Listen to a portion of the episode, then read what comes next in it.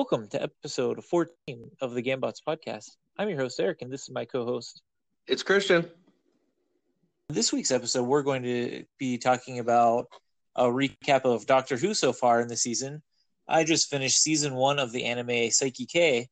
Christian saw Fantastic Beasts and Instant Family, and I will be giving you a review of Burly Men at Sea. And finally, we will end with uh, some video game news and the Amazon review review game. So Doctor Who is a little bit more than two thirds of the way done with his season, and you, we want to do a, do a little bit of a recap with Christian. So far, what have you thought of this season? It has been a tremendously good season. I know a lot of people were on the fence about there being a woman doctor. I was not necessarily one of them. I was interested to see how it was going to work. Jodie Whittaker has done such an extraordinary job. You kind of forget that it wasn't always this way.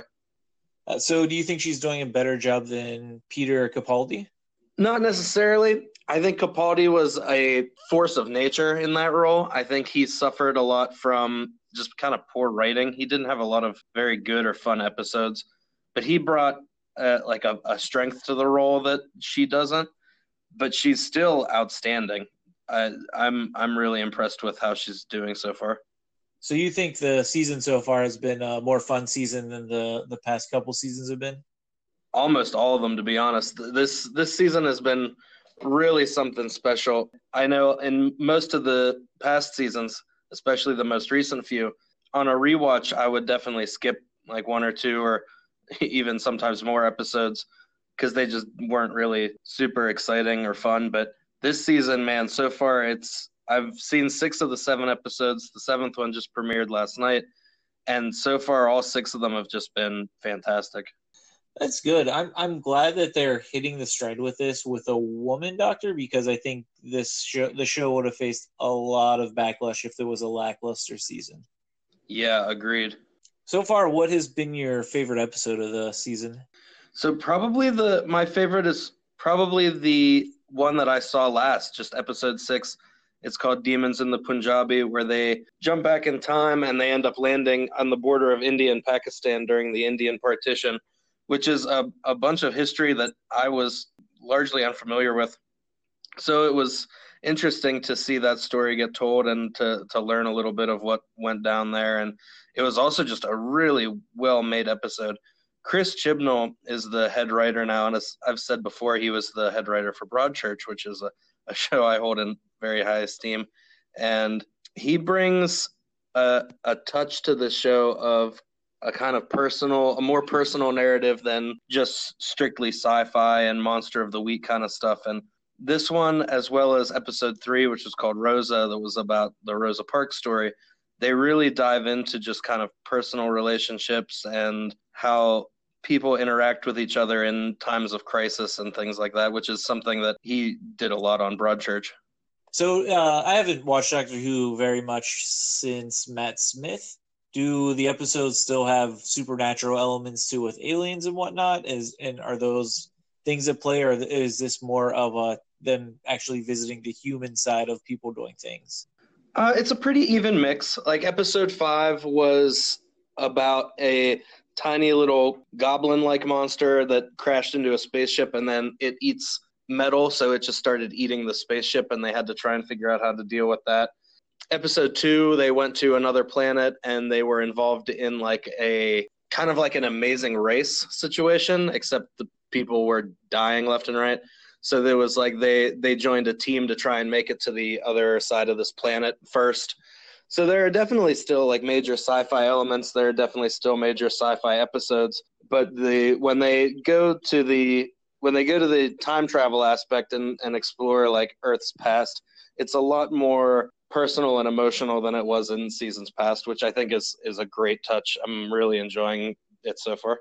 That's good to hear that they still have the sci-fi elements. I've always been torn because I think the shows, at least the past seasons, they're a little bit weaker when they did uh, when they visited the past than when they did more of the sci-fi stuff. And I'm glad that they worked on, I guess, humanizing those events, but also that just might be my personal preference on that as well. So, no, you're you're right because there have always. I mean, it's not a Doctor Who episode unless there's some sci-fi. So, like in the Rosa Parks episode, there's another time traveler who's trying to prevent the like the revolution that started with her not giving up her seat and so they have to try and deal with him and then in this demons of the punjabi episode there's a race of aliens who are supposedly assassins who are kind of stalking around the area so they're trying to figure that out. But ultimately the the stories boil down to more human events which is a lot of fun for me.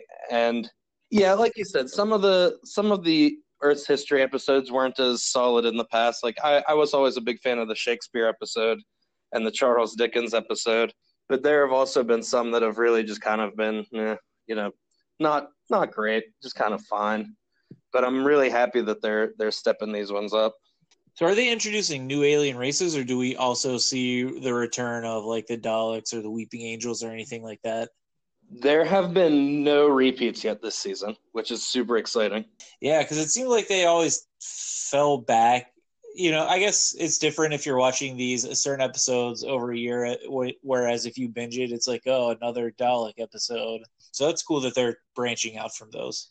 Yeah, that was always a major complaint. Was it was they, they always made a point to say like, oh, the Daleks are extinct and the Cybermen have all been dealt with, and then at the end of the season, like, oh, guess who's back again? So I, yeah. I hope they don't fall back on that again in, in the finale like they've done in years past. But so far, everything's been new. No Daleks, no Cybermen, no Weeping Angels. I, loved the Weeping Angels when they first came on, and I like it. It drove me crazy that they somehow managed to take an idea that cool and play it out. Yeah, I mean, Weeping Angels was one of the first episodes I had saw when I first started watching Doctor Who, and it was they were like so creepy, like it was so well done. And the other, I don't know if they've actually made a reappearance or not, but it was the aliens that you forget about as soon as you look away. Oh yeah, I really like them too, but I don't know if they've actually ever made a reappearance. They were in season seven, I think. That was the last that you've seen them. I gotta, I because I don't pay attention to this too much. How have you been watching this? Uh, I buy it episode by episode on the Play Store as it comes out. So it's either it either it airs on BBC or you can buy it on the Play Channel. I don't because I don't think it's streaming anywhere. Is it?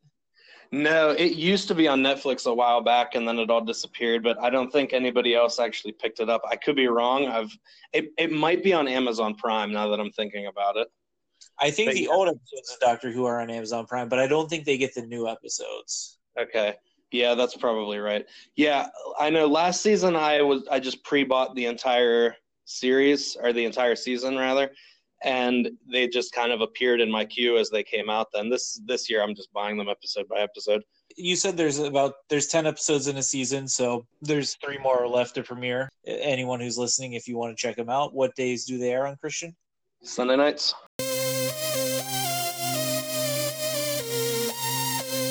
So this week I finished season one of the Disastrous Life of Saiki K. Now Saiki K is a anime is based on a gag manga, and it stars Saiki Kusuo, who is a has an abundance of overpowered psychic abilities, but his entire goal is to be nondescript because he doesn't want to draw attention to himself. He's a high school kid, and because it's based on a gag manga, it essentially just lampoons a bunch of anime and manga tropes, and it's hilarious for it.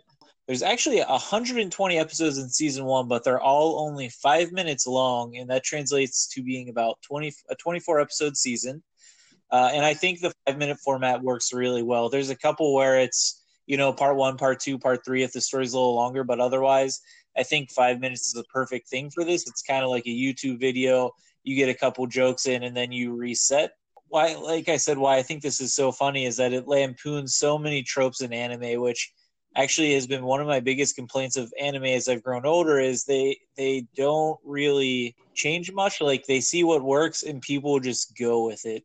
So you see a lot of the same things over and over again. So to make fun of it they actually do it by having Saiki's classmates represent some sort of tropes from other animes so, for example, there's a kid named Kaido in his class who's essentially like a, a, shonen protagonist who's overconfident and always talks about a secret organization that he's fighting that no one else knows about. But really, he's lying and he's just trying to make friends and look cool.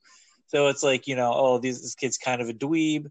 Uh, there's a there's a character named Teruhashi who's this perfect girl who has like a fan club that you see in a lot of other animes where a group of characters get obsessed with one girl but then you actually see her inner monologue and the way she's like that is because she's so arrogant she thinks she's perfect and she likes uh, the main character so much because he won't react to her at all. So her, her entire arc is just trying to get her him to react to her how everyone else does. There's another character named Hairo who is essentially the epitome of over competitive sports manga where he's really passionate about everything though it doesn't make sense for it the episode he's introduced, he gets really into a dodgeball game, and so they just he's the foil for that. And then there's uh, Toritsuka, which is a medium, but he's also very lecherous. Uh, and then also Kuboyasu, who's um, like a gangster type. Uh, and so he brings in the idea of the manga where it's a delinquent trying to turn their life around and you know a lot of the jokes in these episodes go around the extremes that these characters generally represent in other meet in other anime or manga and just you know pointing out how ridiculous it can be. Uh, my favorite was actually his the main character's grandfather's a tsundere where he's like very outwardly mean and stuff but inside he's in love with the main character because it's his grandson. And it's funny because usually it's a trait that's reserved to young girls where they don't want to admit they like the main character, but in this instance, it's his grandpa. So it kind of makes more sense why he would be gruff, but then want his grandson to love him. And it's a funny like dichotomy when he's acting much nicer and stuff like that. He's acting more like a girl normally would. Uh, and so they do a really good job of every episode just incorporating gags and comedy uh, they use his powers to explain a lot of stuff that don't make sense in anime. For example, everyone has weird color hair because it's a side effect of his powers. People who get hurt really badly in an anime and then come back like it's nothing is explaining this where he felt bad, so he started healing people, but so it wasn't weird. Now everyone gets healed quickly. Or um, in anime where people's clothes fall off, there's always like stuff over people's private parts, and he says he does that because you know he doesn't want that actually be seen. So it's hmm. funny how they justify a lot of this stuff with his powers, and it comes, you know, for comedic effect. And o- overall, it's a it's really good. I would actually suggest this as a maybe a segue to people who don't like anime because it makes fun of a lot of the things I think people who aren't into anime dislike about anime, like the things that don't make sense or the over enthusiasm of everything. Uh, the art style in it is pretty simplistic and it has gotten some flack for it, but I actually enjoy it. I'm not a fan of the newer animes that incorporate a lot of CG and stuff. I, I don't think it looks great personally. So I'm glad that they went for a more sim- simplistic, traditional looking feel, even though it's still obviously not pen and paper, but they have more muted colors. And, and I think it works in this instance. Yeah, I like when you can work some minimalistic styling into different things. I've always been a big fan of that. So this reminds me, which I don't you you may have read this. It, it's actually probably my favorite manga of all time. I haven't watched anime, but it reminds me a lot of Gintama with its comedy and stuff like that. So I watched this with dubs. I'm not a huge subtitle fan personally for anime, and Netflix has picked up a season two of it, but it's only subtitled, so I don't know if I'm going to end up watching it. But I would definitely suggest you check this out, especially if you like uh, humorous animes. The format reminds me of uh, Red versus Blue. If you ever watched that, it was an old YouTube show, and that's how it was. It was like five minute episodes, if that, and then Netflix strung them all together, and so they call it season one, but the whole season's only about thirty five minutes long. Is Red versus Blue the Halo yeah. series? Okay, yep, I know exactly what you're talking about. Yeah, it's kind of like that. yeah, I might check this out then because I was always a really big fan of Red versus Blue. Yeah, so it, I I haven't looked on Netflix for season one, but if they have the, I mean, maybe you like you don't mind subtitles, but they do have season one on Netflix. I actually watched this on Funimation though, but it is on Netflix. Cool.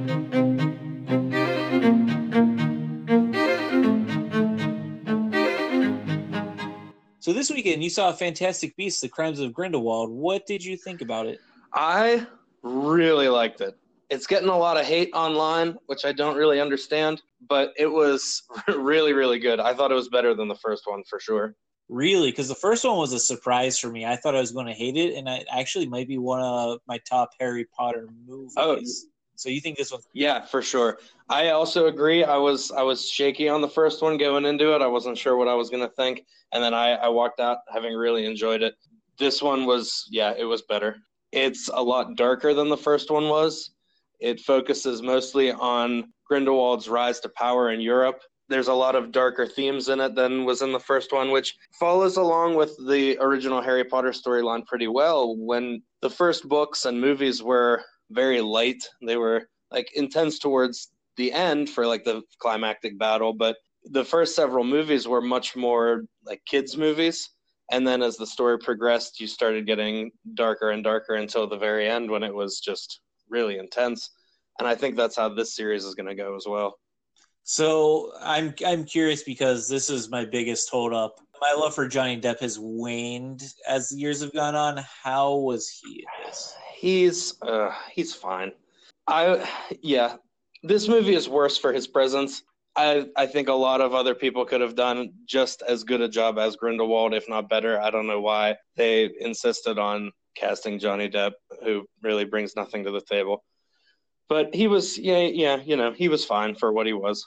Yeah, I, I, especially because they've had he's Johnny Depp's had some issues, I guess, with allegations of abuse and stuff too. It's just weird, I guess, that he's still such a prominent actor even though from what I've read, a lot of people don't like him in the movie. Yeah, he's he's a weird dude.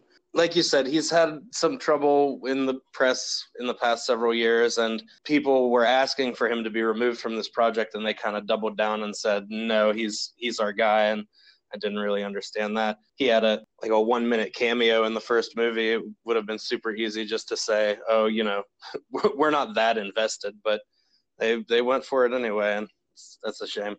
So how how was uh, the the new characters cast? Who who did they cast and how did they perform? Well, most of the old cast is back. the The four main characters all make a, a return, and then Zoe Kravitz is new to this one. She plays Leta Lestrange, who is it's mentioned briefly in the first movie is like Newt Scamander's school sweetheart, and then most famously, then Jude Law comes in as Dumbledore, and he does a really, really good job. He's a convincing younger Dumbledore. I was very happy with his performance. And then Callum Turner is Theseus Scamander, Newt's brother. I hadn't really heard of him. I don't know what else he's been in, if anything, but he he was pretty good in this. He was he he walks the line between uh, being like an annoying older brother and being a like a caring older brother and kind of looking out for his his younger sibling, and he does a good job. Uh, I'm glad to hear Jude Law uh, does a good job. I was really curious if he would do would be a good Dumbledore, and I was leaning towards no. So I'm glad to hear that maybe he wasn't. He's not too bad. Uh, he's he's not in it very much. He's in a few flashbacks, and uh, he he has a, a just a small supporting role kind of throughout the movie. He pushes and prods the story along as it needs to go, but the focus is really on the the four main characters and Johnny Depp. So the first one took place mostly in New York. Does this one take place around a city, or is it? Uh, does do they jump around? There's a little jumping around. It it opens in New York and then it pivots to London, but the majority of the movie is set in Paris. So you said this is about Grindelwald's rise to power, and I know that in the books they alluded that essentially he was very close to like World War II and Hitler's rise to power. Is there is that alluded to in this movie? Is it obvious, or am I am I wrong on that? It's yeah. There's a lot of interesting parallels that can be drawn. It it is definitely along those same kind of lines. You you see him like calling rallies and using persuasive but definitely problematic language, but he never really comes out and says terrible things until like people are already all wrapped up in the movement. So there's definitely like a, a cult mentality kind of thing going on. It was it was well made. So how how how has this fared in the box office? It's doing really well. It made 62 million this week. Now the budget was 200 million, but I mean you figure they're already well on their way to that. I don't know how quickly they'll make that back, especially with there's a, a bunch of movies coming out this week. I know we're getting I think three new films this week, and that's just us. But going into the holidays, I could see this sticking around for long enough that they would definitely make their budget back. Ever since I've grown up, I've there's tended to be some form of like fantasy movie around Christmas, and I always love seeing them around then. Like we had the Lord of the Rings first, which were awesome, and then you had the Harry Potters. I think some of them were released around Christmas, but then you had the Hobbit, which I know a lot of people didn't like, but still I thought it was fun to go see in theaters just because there's such big fantasy battles. and now we're getting Fantastic Beasts again. I wish more fantasy movies would come out around the holidays. Yeah, they're definitely fun for sure. This week, you also saw Instant Family. Uh, what is that about? That was a surprise for me. So it is a kind of family drama comedy. It's Mark Wahlberg and Rose Byrne are married, and they decide kind of on a whim to adopt a child, and then they end up adopting three because they're siblings. And then it's just kind of about their life from there. Is it like a drama? Is it a comedy? Yeah. How would you describe it? It's it's a mix. So it definitely starts very comedy heavy. They introduce uh, Octavia Spencer and Tig Notaro as the adoption agents, and they have like a play off each other where one of them's uh, like intense but goofy, and the other one is kind of deadpan and a lot more serious and very dry. And they play off each other really well. They ended up being probably the the two like comedy powerhouses in the movie. And once the adoption goes through and it starts getting into like the day to day life, it the the comedy aspects fall away. There's definitely still some some comedy to it, but it takes on a much more dramatic role. And at the end, it just gets a little strange. They try to bring the comedy back, and it kind of works. Joan Cusack shows up out of nowhere with like 15 minutes left in the movie, and they kind of just act like she's been there the whole time, and it's it's real strange. So how was Mark Wahlberg in this? I've uh, kind of like Johnny Depp. I've really fallen off Mark Wahlberg as the as the years have gone on, and I I'm kind of tired of him. Yeah, I go back and forth. He's definitely like I don't know. He's like a problematic guy. he's he's definitely had his run of like not great publicity and but he keeps making these terrible Transformers movies and those are bad but not really because of him and I really liked him in the other guys with Will Ferrell. I really like him in both of the Daddy's Home movies also with Will Ferrell and he was really good in this. It was it was fun. My biggest problem with Wahlberg is, I guess, some of the movies that he chooses to do. Yeah. Like he did the like the oil spill movie, which I don't know. I didn't particularly I wasn't a fan of him in that, but I really liked him in the 2007 movie Shooter. Like I thought he was great in that. I feel like he exploits tragedy. Joe's movies may seem like they didn't need to be made, and it's always his name's attached to those projects. Oh yeah, a hundred percent. I'm I'm with you on that. He keeps bouncing back and forth between these light comedies and American Patriot a thousand, where he's doing like you said the oil spill movie Deepwater Horizon. He did Patriots Day about the Boston Marathon bombing. He did Lone Survivor about those guys that were lost in the war, and he definitely is one that's going to jump on like the the tragedy train. I, I've never really understood that reasoning. Was he the best actor in this, or do you think someone else uh, outshone him? Rose Byrne was was good as always. His mother is played by character actress Margot Martindale, who I know best at this point uh, from BoJack Horseman, where she plays uh, like a lunatic version of herself. But the the star that really shone brightest for me was the eldest of the siblings that they adopted. Uh, her name is Isabela Moner, and she was actually in Transformers 4 with him. And I remember watching the previews thinking that she was going to be a cool character and that like this was going to be a fun like partner up movie where it was going to be Mark Wahlberg befriends this girl and they go fight the Transformers together. And it turned out she was only in that movie for like 10 minutes and she was still the best character. This was directed by Sean Anders, who also looked like he did both Daddy's Home and Daddy's Home too. So it's kind of funny that he's making like trill, uh, you know, multiple family comedies with Mark Wahlberg. Yeah, I mean, whatever formula they stumbled on, it's it's working because I I really like all these movies. I would definitely recommend this one for sure, though. So this past week, I played the game Burly Men at Sea. Now, this is a game by Brain and Brain, and it is actually free on PlayStation Plus this November for the Vita with a cross buy on the PlayStation 4. Burly Men at Sea is a pretty short adventure game you essentially use the right and left shoulder buttons to move your characters. You don't really move the characters; you move the screen and they walk, and then you can use one of the joysticks to um, click where you want them to interact with. But it's a it's a really short game. It only took me two to three hours to platinum, and it only takes about 30 minutes to beat the game. You just have to replay it about 12 times because there's 12 different endings. So what happens is you're these three uh, Nordic sailors and you want to go on an adventure. And while they're sailing, their ship gets eaten by a whale. And so when you're in the whale, you can choose to do one of three things. And then depending on what you choose, you can then choose something else and then something else. So each path has a total of four endings. So that's how you get the 12 total endings. So you beat the game and then you end up back at your island. You essentially just do that 12 times in a row. The movement in it's pretty slow. The art style I think is really cool though. It's kind of like paper cutouts. The it, it, the movement's well. It's just everything moves really slow.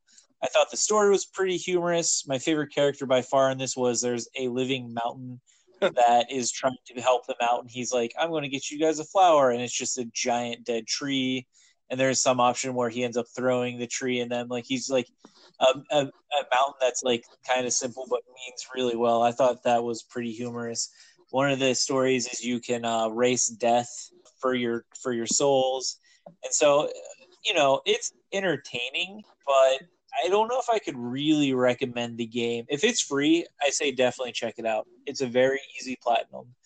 Uh, the game normally retails for nine ninety nine though, and I just I can't recommend it at that price. There's just not enough there. It's really cool. I would actually say it's more a piece of art than it is ga- a game just because there's so little to do in it. You know, if I had to rate this, I would say like maybe a C minus level of a game, maybe a D plus, just because there's not very much gameplay. Fortunately, you know, to run through it once is really quick. It's like like I said, maybe two to three hours of platinum. It, but if you just want, if you can get for free with PlayStation Plus, you just want to see what it's about. You know, it's easy to pick up. You'll be you can pretty much see what it has to offer with one or two playthroughs, and uh, you know that you're out 40 minutes to an hour on that. Yeah, 10 bucks is a little steep for a game that you can see everything in four hours. Oh, definitely, man. Like for for ten, like this game, in my, you know, I didn't make the game, so I, it's easy for me to say what I think it should be priced. But I think a fair price for this, if you're paying for it, would be like three bucks, maybe somewhere around three to five. Def, definitely not ten. I mean, you can get Dead Cells, I think, for like 15 right now. Like, there's so many good games comparably priced. Like, if you go to GameStop, I think Uncharted 4 right now used is $10 or less. And I think that's probably going to be a more bang for your buck on a game. So, in video game news, the Spyro Reignited trilogy was released this week. Now, I, I, don't know if you see much about this, Christian, but the Reignited trilogy is essentially the first three games from the Spyro series, except they're remade from the ground up. So it's completely new graphics. Uh, all the dragons you used to get in the first game, there's actually, they created uh, 80 different models, so each dragon is very personalized. They have the original composer remaster the soundtrack, but you still have the option to put it on the old soundtrack, which is a nice little touch. And I, if I'm not wrong on this, I learned the original composer is actually a member of the police, or he was a member of the police, uh, the band, not the police force. So that was cool. They actually used some of the game's old coding, so it actually feels like people say they remember it feeling, but it's just updated. So uh, a lot of explanations I've heard about it are people saying, "Oh, this is what I remember it playing like." Whereas if you go back and play it, obviously it's way more polygonal and probably not nearly as good as it is now. But overall, I have played about I, am about seventy percent through the first game, and it is fun. It actually wasn't redone by Insomniac; it was redone by Toys for Bob, who are doing the Toys to Life games, and I, I think they were doing Skylanders, but I can't remember which one they are handling. So they had some work with Spyro before because he was introduced as a character uh, so it's interesting to see that while Insomniac's not working on it, and if you don't know, Insomniac went on to do the Ratchet and Clank series and now Spider Man. It's really cool. I can see a lot of where their concepts for Ratchet and Clank came from from Spyro. So it's it's cool getting a retrospective on that. Yeah, I have been watching this with bated breath, it's literally the only reason I'm getting a PS4 before Kingdom Hearts 3 comes out. Oh, really? You want to, you're you're thinking about grabbing one now just for this? Yeah, well, I I was looking at waiting maybe till the beginning of the year, but when I saw the uh, the Black Friday deal that you were talking about last week, I'm probably gonna jump on that. I, I never actually played the first Spyros, and I remember at the time when I played them, I wasn't as into them. These are really fun. It's like simple, but I'm having a blast exploring every level. Like these are how collectathons should be. There's not too much stuff. Every level you have a dragon, maybe a dragon egg, and then you have gems to find. When I'm playing this, I'm sitting here thinking of Yooka-Laylee, which is the other collectathon I've played this year that was really disappointing. Like this is a hundred times more fun than Yooka-Laylee was. There's not too much crammed into a level. There's a bunch of little smaller levels to explore that are fun to explore, and then you move on you're you don't hate what you're doing when you're playing this game. Uh, with the, with the exception of the flight levels, which have not been fun in the first game. Listen, but the the flight levels were always garbage. Like they were the ones that I dreaded trying to get all the gems for back in the day.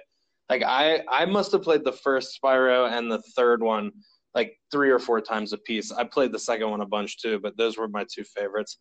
And the the flying levels were always the worst.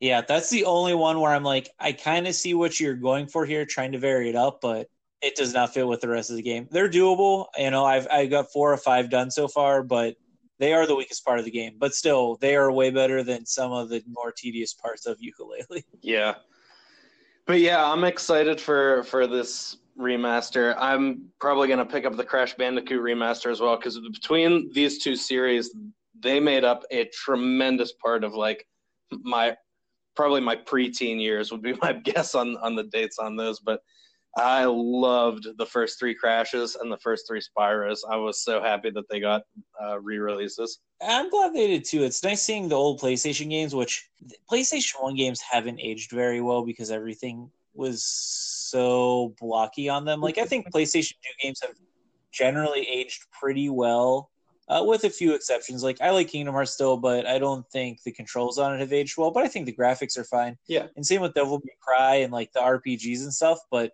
if you like look at Final Fantasy VII, it is not a good looking game anymore. I'm glad that I'm glad you can go back and use the old music because it wasn't necessarily like good, but like just standing here talking about it now, like I can I can like whistle it and hum it in my head. It's it's still ingrained in my brain. Yeah, I think that's a cool thing to add to games, especially remakes. Like people like that nostalgia, and it seems like it, it's an easy thing to implement. You know, it's just like choose your soundtrack to retro or remastered. And that's something in Kingdom Hearts that caught me off guard because I've I've been going back through and I hadn't played any of like well like I said I'm doing it in chronological order. So Birth by Sleep just came out a few years ago. There wasn't need for really like a remastering of anything. All they had to do was port it over to the PS3. But I, when I started Kingdom Hearts One, which has been 14 or 15 years since Kingdom Hearts One came out, they they changed the music and some of the color scheme for the the release. Yeah, and so it's it's another one of those like the the music of Kingdom Hearts and Final Fantasy I listen to all the time, just on a drive or while I'm working on something, I'll have it playing in the background because I, I really like that music. And so I've got a, a good chunk of it memorized and when it, it didn't match up with what I, I was expecting, my I kind of like I twitched a little bit. It was it was odd. I wasn't expecting it.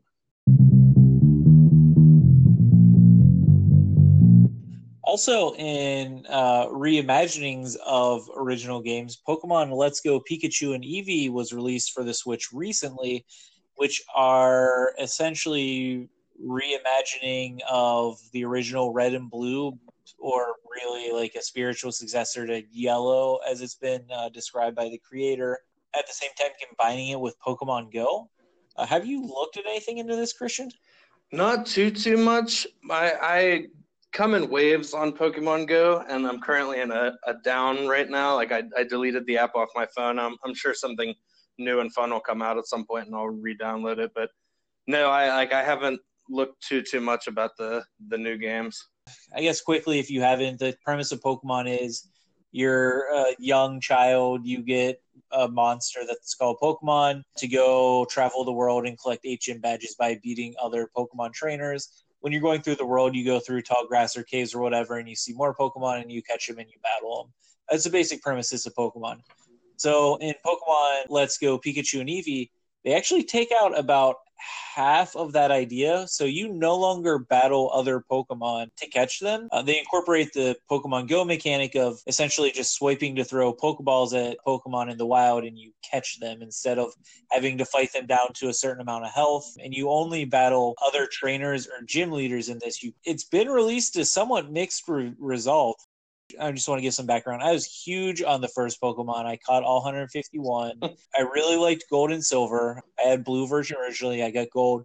Really liked Gold and Silver. I played it a ton, but I never was able to catch them all. And then I fell off on Pokemon until Pokemon XY came out when I got a 2DS. I played that a lot, and then Omega Ruby Alpha Sapphire was when I really got back into Pokemon. I created what was called a living Pokedex, so I had one of every Pokemon. Like you know how there's like Charmander, Charmeleon, Charizard. Like I had one Charmander, one Charmeleon, one Charizard, one Squirtle, one Blastoise, one Wartortle. You know, like I had one of everything. So like I literally had like six hundred and something Pokemon in my body. I played that game so much. This is like two or three years ago. I had, you know, I got into competitive battling. I made a YouTube channel doing theme teams. Like I really got into Pokemon. uh, and so hearing that you don't actually do a lot of battling in it and it's just throwing the Pokeball at them, I immediately lost interest in this. And honestly, Pokemon Go came out like right around my fanaticism with Omega Ruby. I never played Pokemon Go. I never got into it. I never even downloaded it. So this game does not speak to me at all. Like if this was just a remake in 3D of the original like red and blue, I would have been all over it. But seeing as it's like a combination, I, I don't really have an interest in it. Yeah, that's too bad that they mixed it up that much. It, I mean, it does basically just sound like a platform version of Pokemon Go, where with gym, where yeah, with the gym leaders thrown in, it doesn't actually sound like an old style Pokemon game. Yeah, and so like I said, a little bit mixed results here. Metacritic has it at an 81%, but it's a 51% user score. And you know, user scores I think when there's some backlash tend to be lower, so I don't know if they're getting bombed with zeros or not. Maybe that there's a little more parity than that number shows. But what so there's some cool features in this which are make me kind of want to check it out. Like you can get haircuts for your Eevee or Pikachu. You can choose to have multiple Pokemon outside the balls and follow you around. I don't think you actually have to put HM moves on guys anymore, so you don't have to waste spots. But if you're not battling as much, doesn't really matter at that point? It's uh, the 151 original Kanto Pokemon, and then so let's go Pikachu. It looks like that's basically red version where you have exclusives to that, and then let's go Eevee would be blue. Uh, one thing that I saw was actually a big step back was in X and Y and Omega Ruby Alpha Sapphire, and I'm going to assume Sun and Moon. I didn't play those; I, I had fallen off by that point. You had online trading, which was awesome because it made getting trade specific evolutions way easier. It made getting stuff you couldn't catch easier. It was essentially post like I have a Pikachu looking for whatever, and and people would trade for it. It looks like that's been removed, which I think is dumb on their part.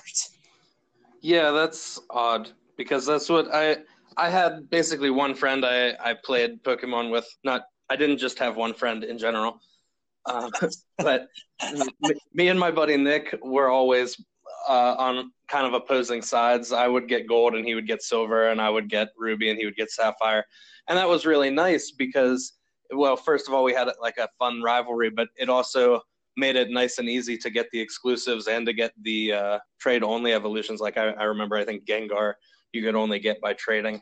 But it, like if if I hadn't had any other like friends that were into Pokemon, I'd have just been kind of stuck. Yeah, I mean that's that's what it sounds like. I mean, there's no breeding in this, which became a huge part of Pokemon. Mm-hmm. Uh, you can't have eggs. You're not really. Uh, you, I think you raise their like attack stats. So in the other one, you had to breed Pokemon to like get the best 5es and you don't really sound like you do that on this one. It seems like you give them candies and it does it. I was expecting this to be to be way more into this than I was until I actually started looking into it. I was really just hoping it was a 3D remake of the original games, but I understand where they're coming from. So they're they're releasing a new Pokemon game, I think next year, and I think they're trying to transition people who've only played Pokemon Go, which was a phenomenon. Like it was huge when it came out, right? Like everyone I knew played it. People who never played Pokemon played it. So I think they're trying to get that demographic into trying out a new game if they haven't played it before.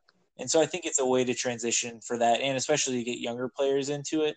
Uh, so I'm hoping the next uh, mainline game is like a, an actual Pokemon game.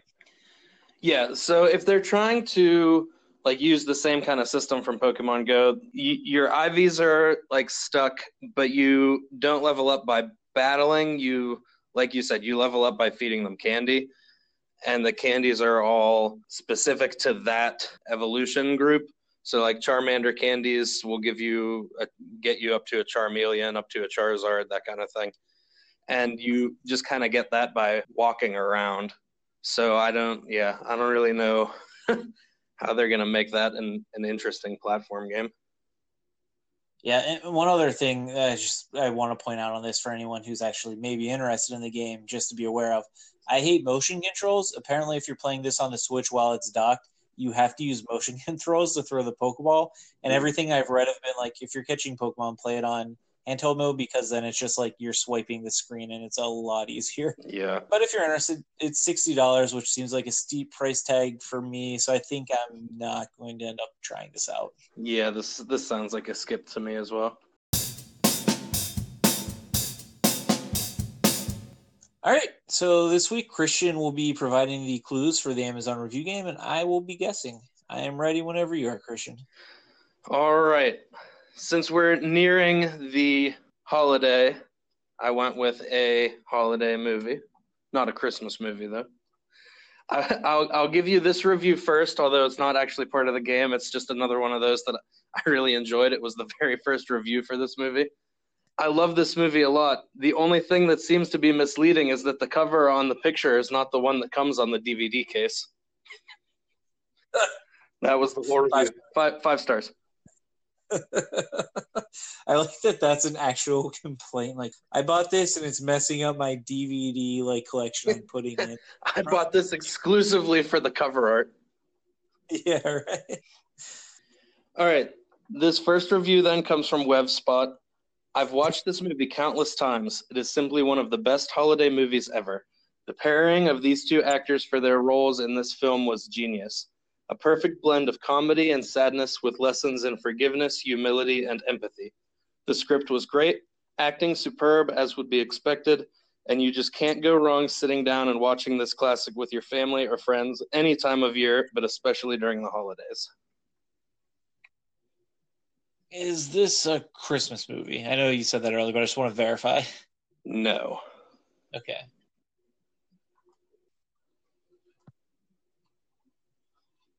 Does this take place at some part in Chicago?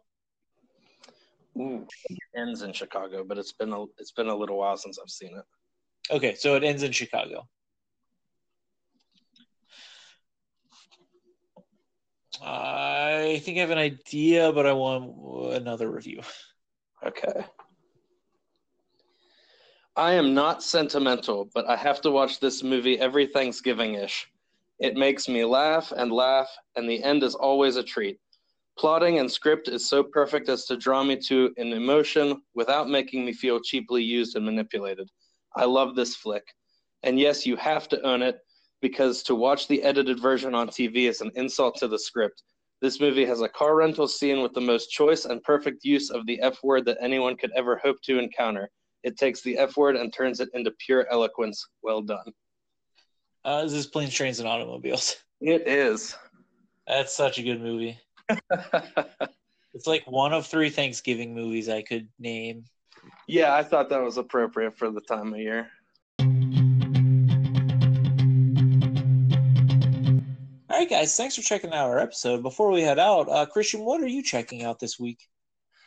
Well, we got a bunch of movies coming out this week that I'm I'm interested in. Uh, we have Wreck It Ralph, which I haven't seen the first one, so I might end up watching both Wreck It Ralphs this week at some point. Uh, Creed 2 is coming out, which I'm kind of looking forward to. And uh, we also have The Front Runner, which isn't actually coming to our theater, but I do really, really want to see it, so I'll end up probably driving somewhere to watch that new Robin Hood is also coming out this week, and that looks amazing. That's that's the number one on my list. Uh, my big one is I'm going home for the holidays, so I'm hoping to see Fantastic Beasts while I'm home with my family. I was planning on trying to finish up some Spyro, but I'm not going to have my PlayStation 4 with me, so I don't know if I'm going to be playing too much before our next episode. Uh, but if I do, it'll either be Spyro or Assassin's Creed. Not much else otherwise. Um, what I'm checking out, I'm reading a book called Guns, Germs, and Steels by Jared Diamond, which was from like I think 2005 and was pretty popular at the time. Great book. Yeah, so I'm working my way through that, but I don't know if that's really podcast material. Uh, probably not. So it's probably gonna be a pretty slow week for me because uh, traveling uh, over the next five days pretty extensively. Yeah, I'm also going out of town. I'm I'm going up to my brother's in New York, so I'm I'm gonna see as many of these as I can in the next few days. But working at a movie theater has some perks that I can watch them kind of after hours when when I have time. But yeah, we'll see how much I actually get to by Monday. All right, guys, thanks for listening. If you want to check us out, we are at Gambots Network on Twitter. Uh, thanks for listening. Thank you.